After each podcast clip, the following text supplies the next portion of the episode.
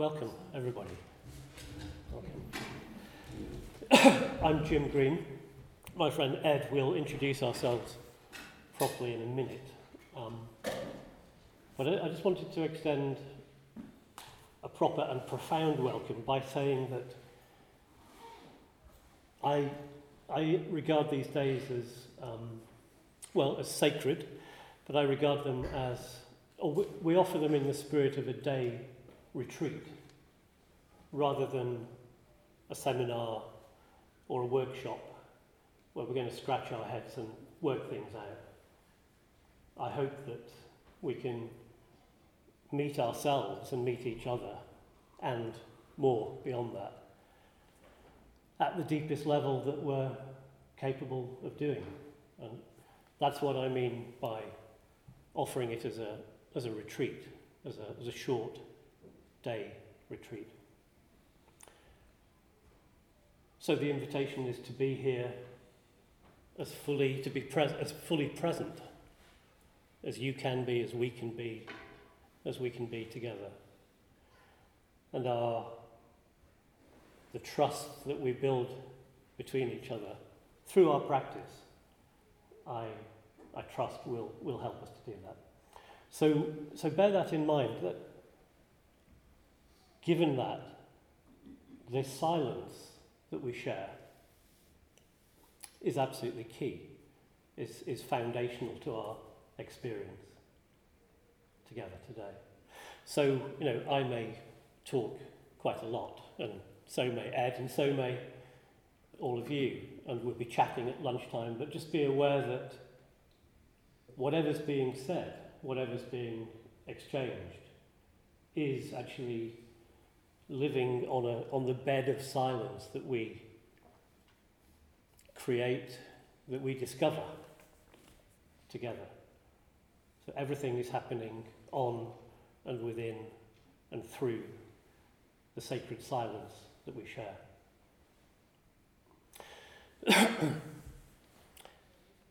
and given that we're coming together with the starting question of who do you trust, just to remind you that's the theme of the day, that's our starting point. I think it's very important that we make sure that we feel safe with each other, feel safe in ourselves. We're all carrying a lot of tender places. I know that because we've all lived a life. We're all carrying a lot of tender places and possibly quite a few burdens as well. And so I'd encourage you and invite you to be, to make sure that you feel safe with yourself, safe with each other, and also that we need, we need to have confidence that if anything, it might not happen, but if anything very personal arises, that we can feel confident about confidentiality as well. That that's something that we will look after together.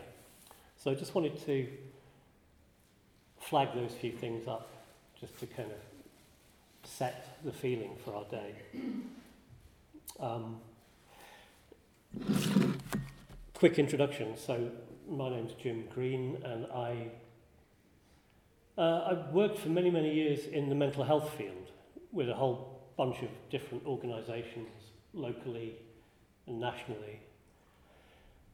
Uh, ended up making some television programs related to mental health and doing some academic stuff with the Open University around mental health, and always working alongside uh, user organisations, people who use mental health services, who um,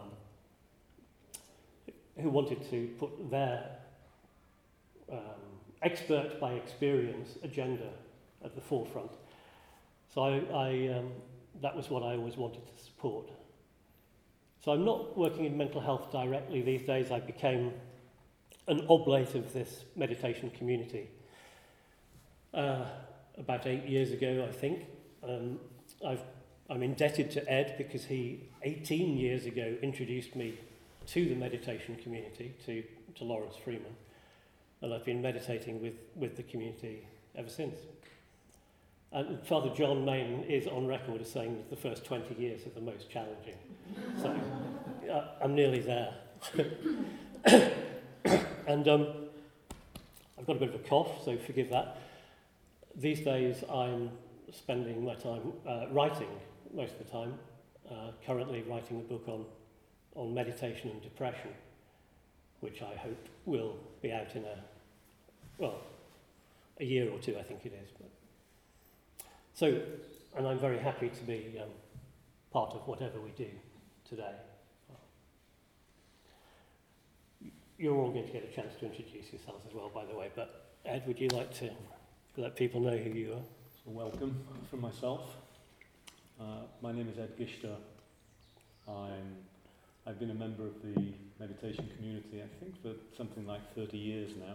Wow. I stumbled across a book of Laurence's on the South Bank, second-hand book of his, about 30 years ago, and got in touch with the community when it still existed at Campden Hill Road is quite a small community. Um, I used to work in IT and I've done various counselling trainings around that time.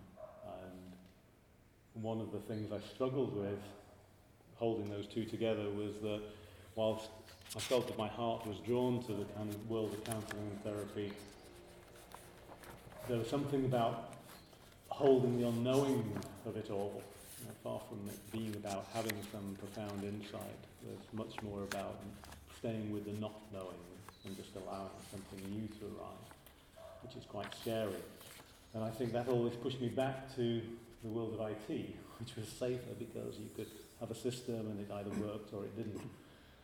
Um, but latterly, I have made the plunge and I am a, a counsellor and uh, an integrative child psychotherapist. Um, so most of my work is with children, young people, and I've worked in schools, charities, and more recently for the NHS, but I, I've left the NHS recently and working privately. Um, and I also do some work with adults as well. Um, so I think that's a little bit about me. Thanks, Ed. So we're going to, today is going to be, um, well, unpredictable, I hope. Uh, it's always good when it is. But our intention is to, uh, we're going to both share some thoughts in a, in a couple of talks with you. We're going to do, um, we're going to offer some very uh, gentle and unthreatening body work. So maybe a little bit of walking meditation. Uh, there'll be opportunities for some exchanges and questions and reflections, you know, uh, as much as needs to be asked can be asked, or there's always that other option when you're on a retreat of finding something difficult or uncomfortable or you're not quite getting it or you're possibly even enraged. That's, I've certainly had that experience myself. Uh, and there's always that moment when you can choose to actually sit with it and stay with it in the, in the course of the day. Maybe bring it to your practice. Or it may just be that you need to say, I've got something that I need to talk about and we can talk about it. So just feel what's, feel what's right at any point. Come on in, you're welcome.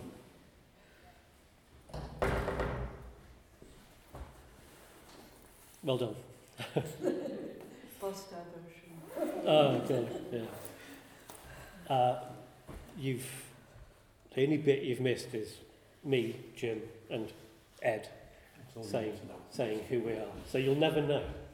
Left to the future. Yeah. Um, but before we launch into that, uh, oh, I mean, just want to say that our main activity together is going to be the practice of silent meditation. That's, um, that's where the real work is done, in my experience. It's, and it's where the real play is done as well. It's playful work, it's, it's working play. That's how I understand meditation. So we will make sure that there's plenty of time for doing that. So I'm going to say, just share a few thoughts about trust and try to begin,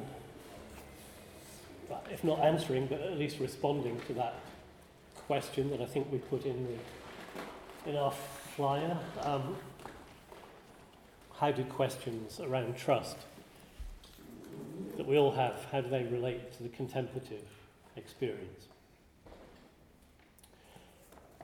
I just want to start off by sharing with you one of my very favourite quotes from Shunryu Suzuki, who um, brought a, a uh, Soto Zen Buddhist monk who brought Zen to the West, to America. He built, he established the first Buddhist monastery outside of Asia.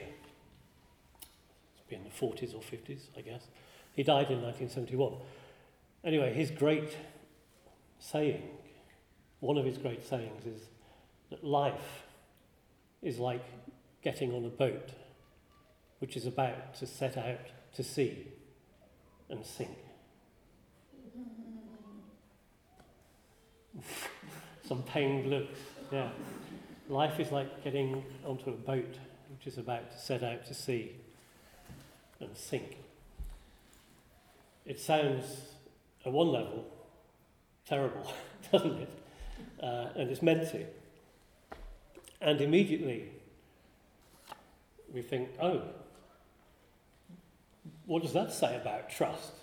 There's nothing, there's nothing that we can trust. We're on a boat that's going out to sea and it's going to sink.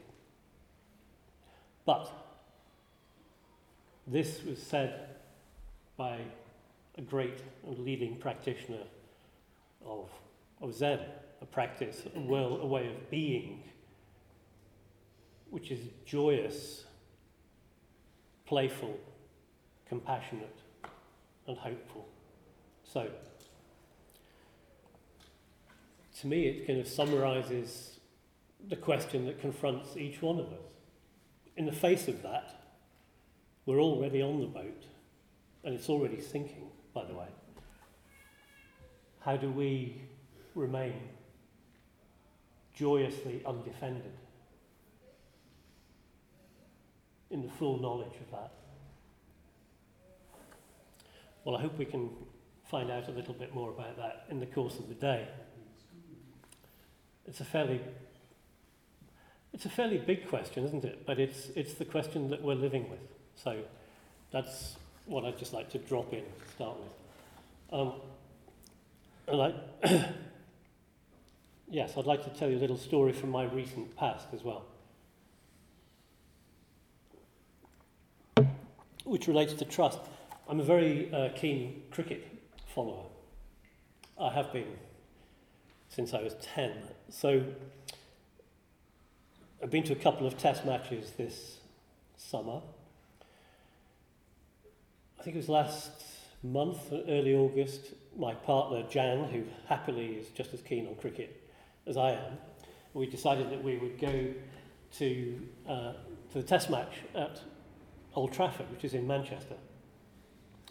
This is kind of spur of the uh, moment decision. We, so it involved driving very early in the morning from Aberystwyth in wild West Wales to Manchester, which is it's a fair old hike. It's about a three-hour drive. We had to get up very early. It was rainy, so we arrived in Manchester, which I know from you know my distant past. I grew up, grew up in the north, and but we were like good citizens, we were following the signs, the official AA signs, totally to be trusted, uh, to the official parking, to the official secure parking.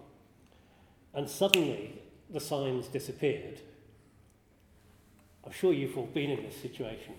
Panic sets in, or because the, the match was about to start. We weren't finding the parking. And suddenly we were lost in a part of Manchester that I didn't know. And in fact, I just don't know Manchester anymore because it's changed so much. So this was a bit desperate. I mean, not in the final scheme of things, but it was just a bit desperate in that, in that moment. And suddenly, I saw a sign, a rather battered sign, which said Lancashire County Cricket Club official parking here. So just, oh, right, come on, let's go, let's do this. Pulled in. And then I suddenly realised that this, this, this was parking for about five cars. And it was outside a rather shoddy looking warehouse that wasn't being used. And then this guy came up to me, and, and I have to be honest with you, I just, I just didn't like the cut of his jib. You know, I just thought, mm, I'm not sure, I'm not sure about this guy. And I said, uh, Mr. Naive, I said, is this official? You know, because it said it was official. He said, oh yeah, mate, yeah, I've been here four days, I've been here four days. Um, only he said it in a Manchester accent. Uh, I've been here four days. Uh, do you think it's going to be on tomorrow again? You know, so he sort of involved me in this. I th- uh, yeah, although we might win today, but and, it, and I just thought I had a million things going on. Do I, do I trust this guy? Uh, do I trust this is official parking? Um, should the cricket's about to start? No, so the cricket was became paramount. I paid my ten pounds, parked the car there, and, well, as you glean, I felt a bit uneasy about the whole situation. So I did. I did what we all, well, I think what quite a few of us do these days, utterly pointlessly. I took a photograph. I took a photograph of where my car was parked. Um, I thought, hmm, I'll take two photographs. You know, that's, that's how uneasy I was. And then it's about a 20 minute walk to the ground full of anxiety. you know, is the car going to be stolen? Is it going to be towed away? Mm. All kinds of things. And this is going to spoil the, this is going to spoil my enjoyment of the, of the day. Mm. So put it all to one side. England won, just as an aside, that, uh, on that Sunday. And then we, as we started to walk back to the car, of course, my anxiety kicked right back in. Is the car going to be there? Jan saying, just stop worrying. Arrived at where I parked the car, and the car was there. The car was there and completely untouched, everything was fine. And Jan, of course, was saying, see, just trust, it's okay, just trust. I opened the boot and I found it in complete disarray. And I said, did, did you have your camera with you? No. What had happened is that somebody somehow had managed to get into the boot. And for some, I should take this up with VW, but the alarm didn't go off. Or maybe it did go off and alarms are just ignored in Manchester these days, I don't know. I keep looking at Ed because he was born in Manchester. um, yeah, so Jan's camera, very nice um, camera was stolen. Nothing else went, actually. But I mean, I just tell you the story because there was a whole kind of uh, circus going on for me about trust. Should I have trusted my instincts? Um, or should I have trusted, you know, the, the, the secondary another instinct, which is say, don't be so unfair to this guy. You know, he's just he's just a guy, and it's you know, it's a perfectly reasonable parking place. So stop being so anxious, or or the bigger picture, just trust that it's all going to be all right anyway. Which it sort of was. I mean, a million things worse happen all the time than a camera being stolen. But there was that sense of um, you know, anybody who's ever had anything stolen will there's, there's a kind of deep sense of betrayal, uh, invasion. And I just thought, oh, actually, the last time it happened was, was the last time, last time my car was broken into. It was the last time I was in Ireland. And it, I, it's kind of, this is ridiculous, but it's coloured my attitude to Ireland, which is nonsensical. But now I've included Manchester um, in the list.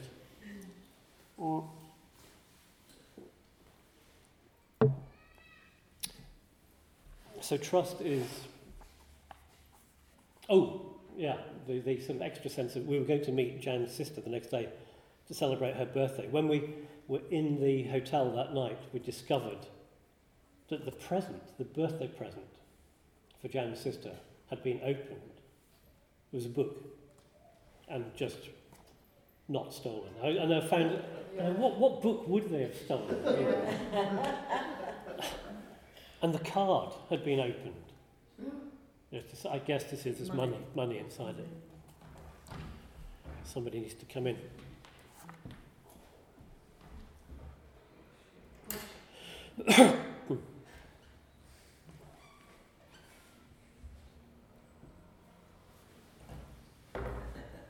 Hello.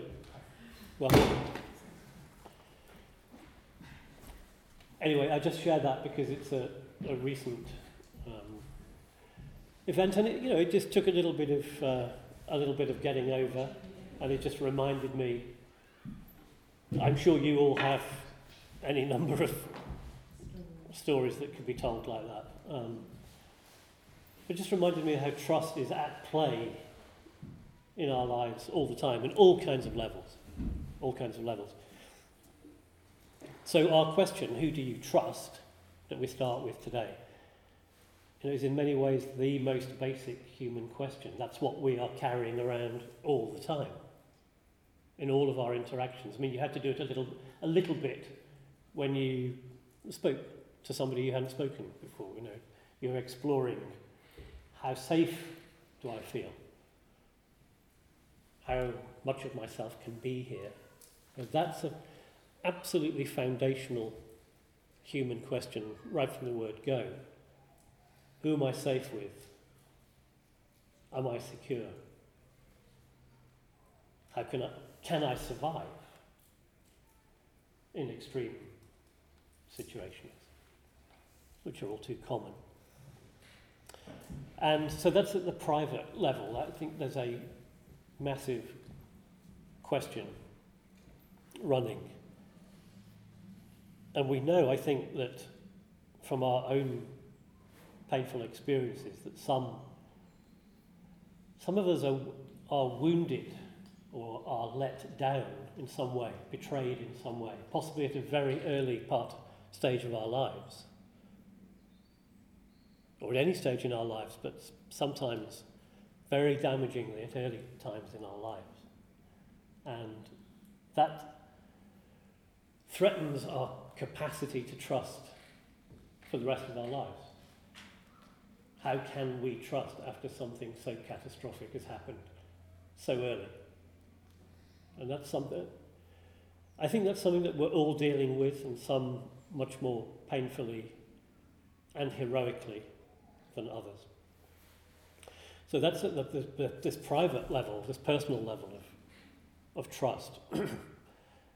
and at the shared public level, um, a glance at the news or just a quick survey of recent history, and it just kind of looks like trust has had its day, doesn't it? Um, I, I was making some notes a few days ago, and I just kind of looked at the news, and I thought, okay, um, here's my little list. You know, do we trust public spaces? Well, that's in, with, with the swelling wave of terrorist attacks living in a city like this. Do we trust the physical space that we're in, shared space? Do we, do we trust being on the tube? That's something that millions of Londoners have to ask themselves. And that person that you see on the tube. Uh, and you know, to name some names, do we, do we trust Kim Jong Un? Do we trust, yes, do we trust the President of the United States? A lot of you, you may have spoken for all of us by shaking your head there. And so the list went on Europe, bankers, politicians, priests, and spiritual leaders, possibly even people leading retreats, teachers, doctors, the, the media, the Olympic Committee, FIFA, I mean, just widespread corruption, referees. So we could spend all day trading ideas of you know, ever more untrustworthy groups of professionals. So it would be easy to end up in this kind of hopeless, closed down, defended position where we answer that, who do you trust? With, well, nobody. Who, who can we trust, given the evidence? So that position that is, a, is a dangerous one, clearly, where we shut down and we say no one. And the, it's kind of a, the, or the accompanying, um, the footnote to that might be just trust yourself. Only trust yourself. I was actually, you may have heard very, very gently, there's a Bob Dylan song that was playing when some of you came in called Trust Yourself. And he says, um, I, I, I always go to the, to the great contemporary prophets like, with questions like this, Bob Dylan and Leonard Cohen. Yeah, in his song Trust Yourself, he says, Don't trust me to show you the truth. I, I won't do my famous Bob Dylan impression. when the truth when the truth may be only ashes and dust, if you need somebody you can trust, trust yourself. And it's I think elsewhere in the song he says, so you won't be hurt when people let you down. It's that's a description of this very embattled self as fortress. I'm, I've got this enclosed space myself, and I, that's where I trust.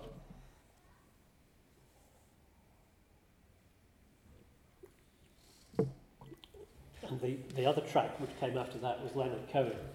And in that, in that song, he says, I don't trust my inner feelings. Inner feelings come and go. But in that, in that couplet, he just kind of gets the whole um, human dilemma of impermanence and uh, well, it's, it's the central Buddhist insight of impermanence that things move, are transitory, cannot be relied on, especially, some might say, our feelings. It's, it's, for me, when I, when I hear that, when I revisit that, um, that insight about impermanence and unsatisfactoriness, that there is nothing that we can rely on, it, it always brings that echo of when, what St. Augustine says our hearts are restless until they rest in Thee. The, the, Christian echo, the Christian um, response in some way to that sense of impermanence. So, this position of nothing can be trusted. Nothing can be trusted. But just, but just listen to that, and we'll come back to it later on, maybe later in the day. There's a double, there's a double meaning, or I like to hear a double meaning in that. Nothing can be trusted as a negative. You can also hear it as a positive. What you can trust is no thing. Just put that behind your ear for later on. We'll, we'll, we'll revisit that. And I think it's what we're experiencing in meditation. If, so if we really listen to that um, instruction, Bobby Dylan's instruction, trust yourself, it poses another deeper transformative question, which is what is this self? What is the self? Who are you? Who, who is the who in who you can trust? So I just want to leave that thought with you that we can, we can hear this question who do you trust in two ways. Firstly, as this rhetorical question with the implied answer, nobody. Or, or at the very least, with a, with a warning that you have to be very selective, you have to be very careful about where your trust is placed. So we can either hear it that way, or we can hear it, and I hope that today's retreat will invite us towards this second way of hearing the question. We can, we can ask that question, who do you trust, with a deep and patient curiosity about who or what, if you like, who or what is this that I am trusting despite everything. I think those are the two, the two most obvious ways we can take that question. With a sort of knee jerk reactive, well, nobody, or I'm just going to be very, very careful, or who is this? What is this self that I do find myself trusting despite everything, despite the sinking of the boat?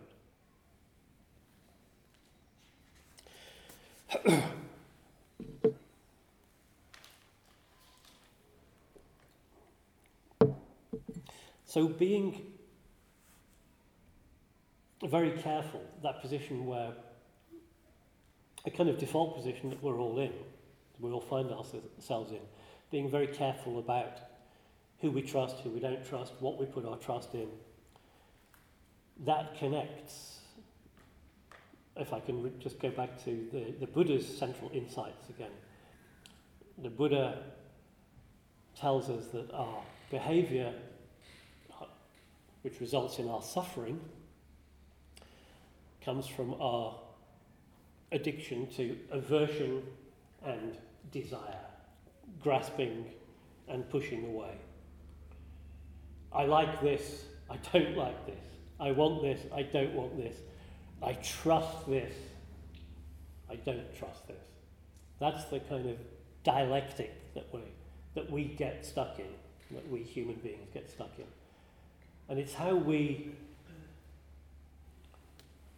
the extent to which this person, this identity, this behavior, um, this substance, the extent to which that can reinforce my sense of safety, you know, my sense of security my sense of self. That's how, that's how we evaluate the trustworthiness of anything.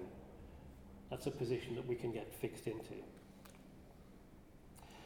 And it works to a point. You know, we, we have to kind of construct a working self. But what we're protecting when we're being very selective, and it's happening all the time, by the way, it's not a conscious thing.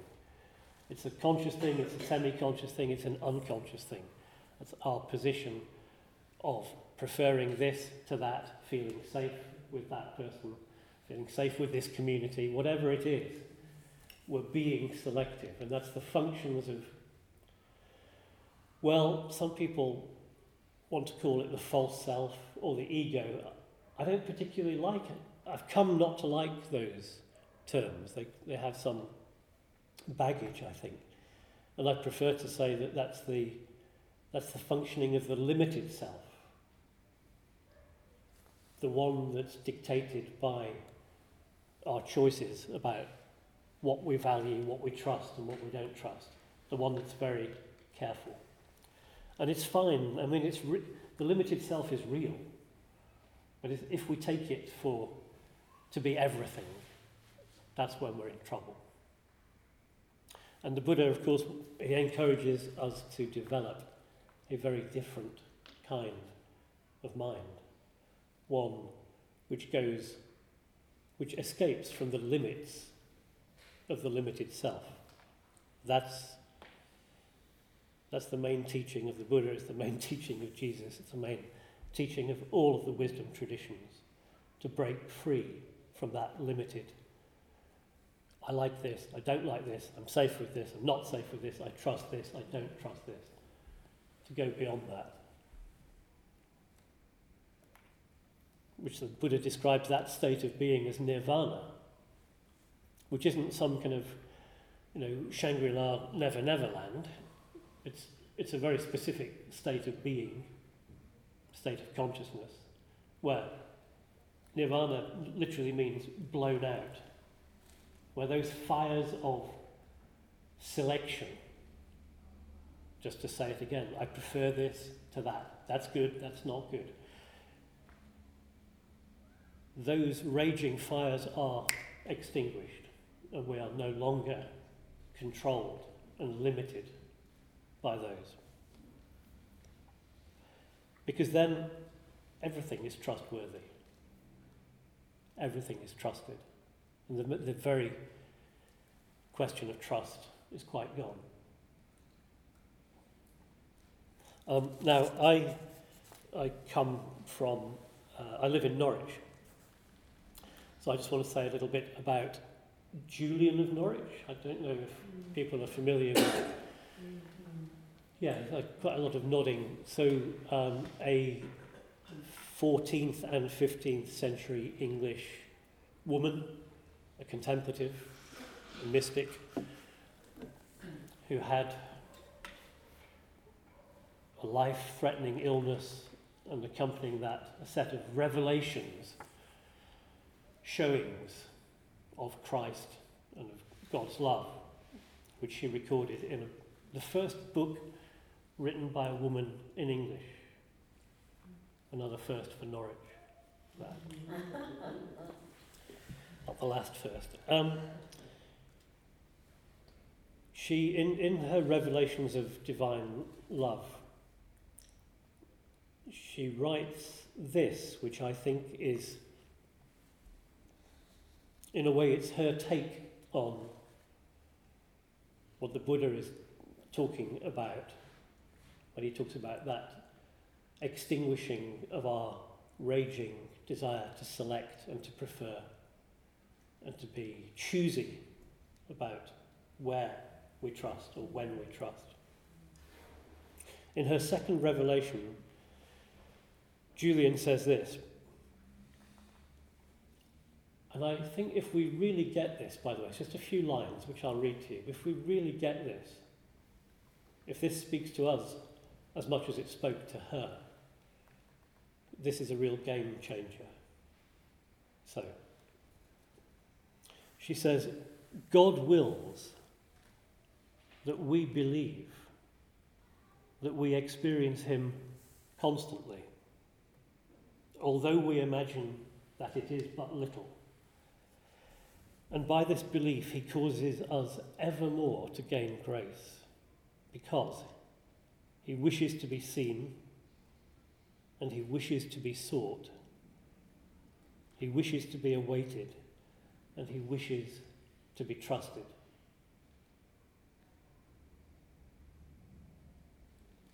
He wishes to be seen he wishes to be sought, he wishes to be awaited, and he wishes to be trusted. And the utterly central word there, they're all central, but is, is that she says constantly. God wills us to believe that that is happening all the time. This moment, and this moment, and this moment. And no matter how much distrust of the Manchester parking attendant or Kim Jong un I might actually be experiencing at that moment, but that God's loving accompaniment is there in that and, and in every moment. That's the that's why I say that if we if we have the grace to actually fully experience that, it's a game changer.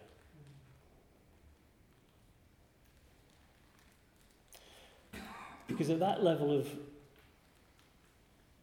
relationship, because it's, it's not just the observation of a fact about the world, it's in fact that we are constantly, to use Julian's word, we are constantly in that relationship of loving presence, than which there is nothing more trustworthy. And so we don't need to be selective anymore. We don't need to come from those limiting choices. So, what Julian's showing, her revelation and her sharing of it with us, is, is I think, I feel it as the supreme challenge to the limited self, to our limited selves, and to our understandable because we're frightened, wounded beings, but our, our insistence on coming from that, on living from that place. Um,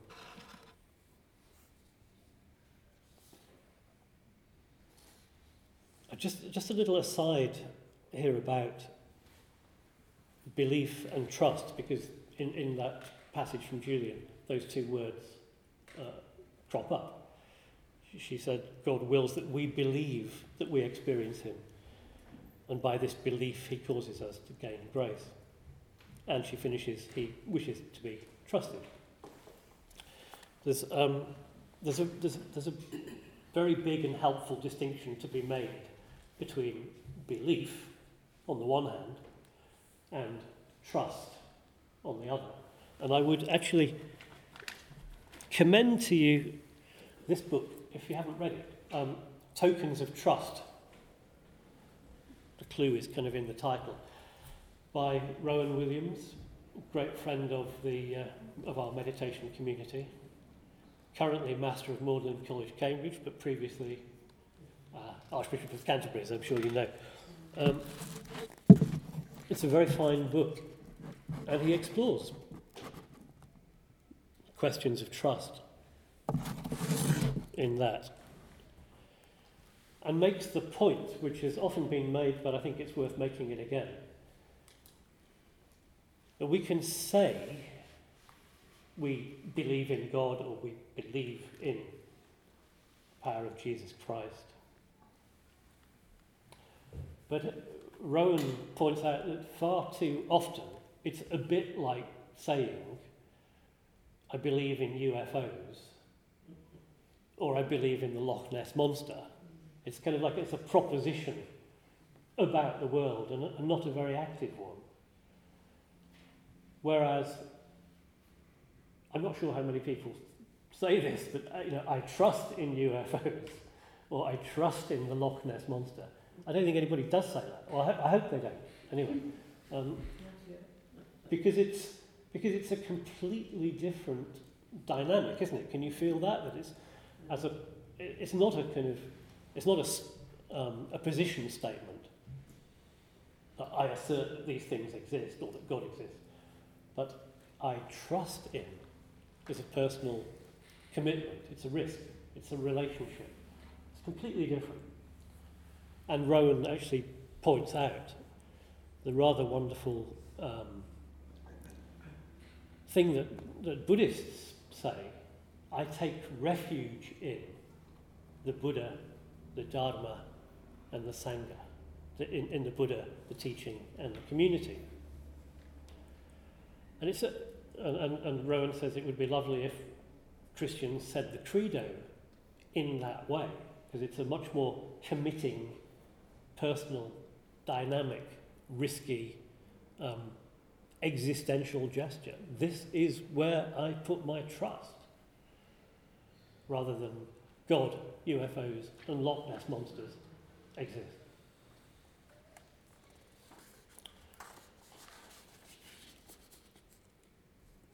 There's a quote from that book which I, in, a way, this is probably all I needed to read to you. There's a very wonderful paragraph that Rowan has there, and he. Um, so let me just share it with you while we're talking about that book. At the heart of the desperate suffering there is in the world. Actually, this is his version of the uh, life is like getting on a boat which is about to go to sea and sink. I've just realised. At the heart of the desperate suffering there is in the world, suffering we can do nothing to resolve or remove for good. There is an indestructible energy making for love. An indestructible energy making for love. If we have grasped what Jesus is about, we can trust there's that word again. We can trust that this is what lies at the foundation of everything.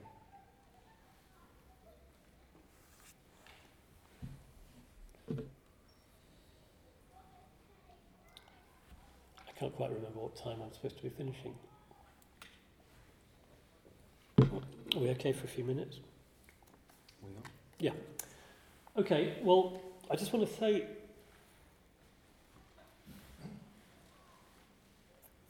we've been talking about that that clear space beyond the limited self where supreme trust is at play. The Buddha has pointed towards it. We've heard Julian talking about it. I've heard Rowan Williams' version of it. and I just want to bring us to Jesus, the teaching of Jesus on that, which is his teaching on the kingdom. Because that's what the kingdom is a place of supreme trust. And in many ways, Jesus' clearest teaching on this, apart from his entire life and his death, and that, that very pithy instruction which we follow in meditation to leave self behind.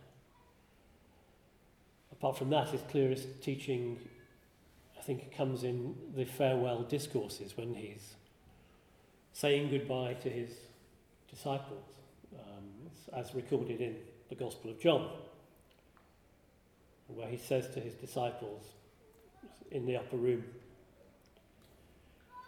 this, some of my very favourite words in the Gospel. I think because it uses one of my favourite words. Jesus didn't use it because it's an English word, dwell. He was speaking Aramaic, and in the Gospel it would have been in Greek. But you remember he says to his disciples in John chapter 15, and this is his key instruction dwell in my love. That's it. Dwell in my love. Although he goes on to say, as I have heeded my Father's commands and dwell in his love.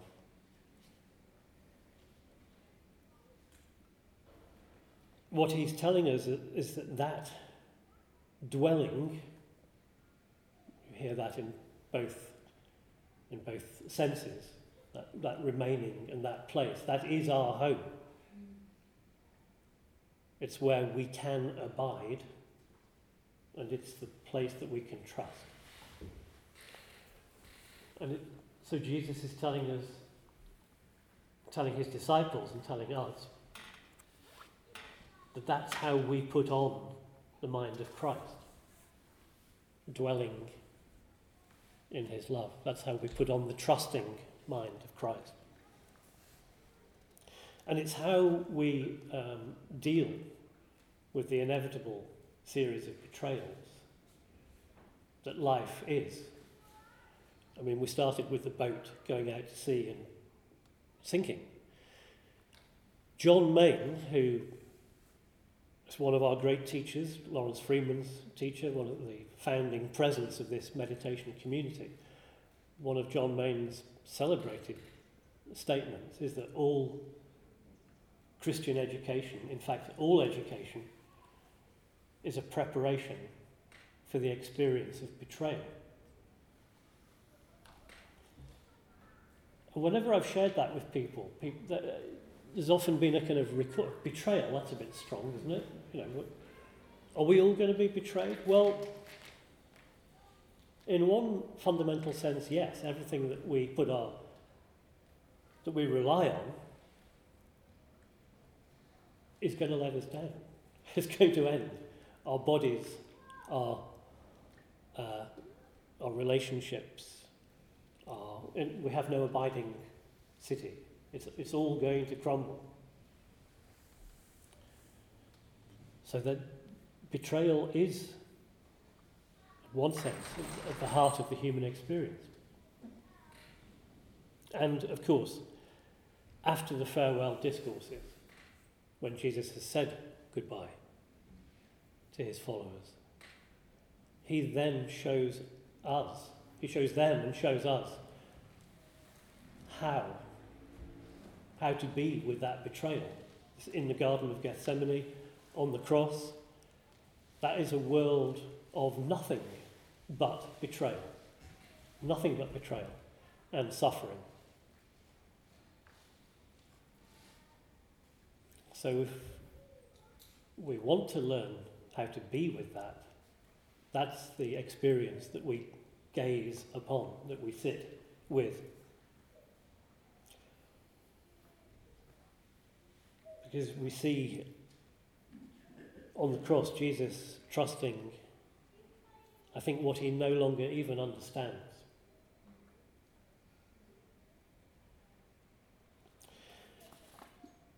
I'll finish quite soon. I, just to say that I, I, don't want to set up a kind of false opposition between um, the limited self, the false self, the ego, whatever we might call it, and this other consciousness where we are at one in nirvana, where we are um, thoroughly expanded and transformed and in a state of blissful trust. Uh, it can, that can just be another project of the ego to say, hey, let's, let's swap the limited self for a much kind of holier and more sort of bulletproof self. Let's, let's abandon the little self and go to the, go to the holy contemplative self.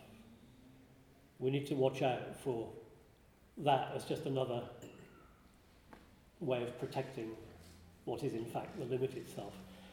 We, um, in other words, we don't need to abandon or deny our wounds, the suffering that we've experienced, which which has caused us to be distrusting, to be, to be making uh, selections all the time. It's our, it's our wounds are the, are, are the route that we take to the kingdom. We don't just see the kingdom and jump straight in there. Our, our wounds and our suffering, if we can sit with them together, can take us there. And I just, I see Jesus telling us that in the, um, in the Sermon on the Mount, the, the Beatitudes. You remember he, he tells us who, who, is, who is blessed, who is blessed. And I hear that as who is to be trusted. And do you remember who is blessed? The poor, the sorrowful, the gentle, the hungry and thirsty, and the persecuted, amongst others. Now, that is referring to the marginalized and the oppressed of the world. But if we, if we hear that, if we hear the Beatitudes in a contem- from a contemplative perspective, it's not just the marginalized and the oppressed and the denied of the world, but it's also the marginalized, denied, and oppressed part of ourselves. And the spectacular message there is that those very parts of ourselves that we would rather deny and feel shame about that's the very root, if we can stay with them and sit with them, that they can lead us back to the kingdom.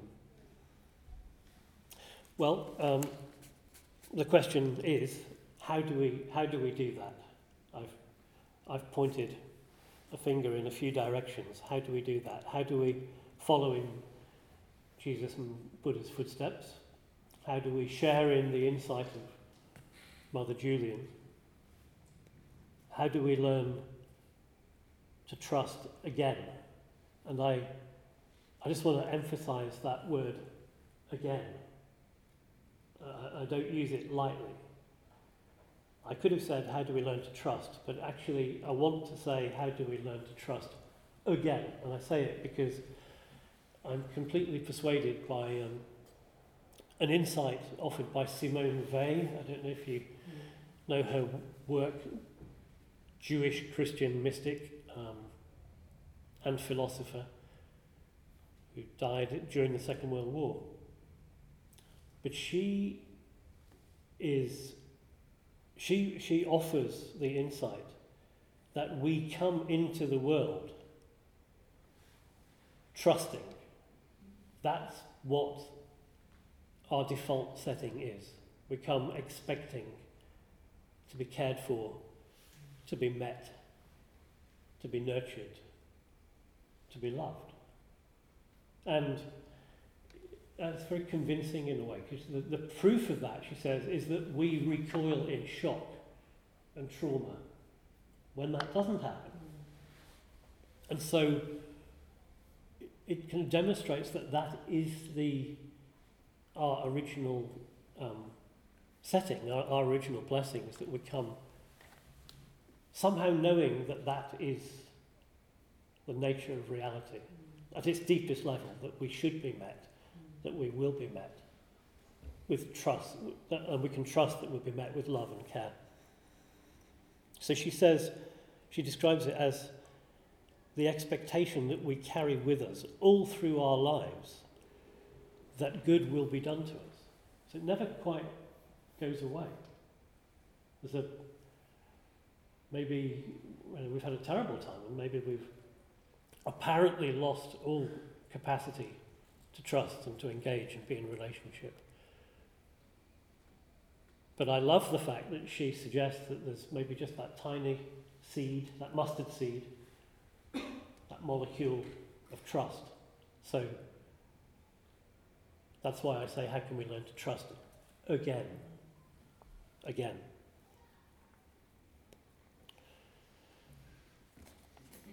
Well, the, my answer is that meditation helps us to do that, and it's a very practical exercise that we can do together for ourselves. And I'm not going to really say anything about it. I may say a bit more this afternoon, but only to say that in meditation, we suspend the actions of that limited, selecting self that governs us. And At the time of our meditation, we put that into suspension and we make ourselves available for something quite other. And in fact, that's, we start to trust in nothing, but now heard as no thing which is different.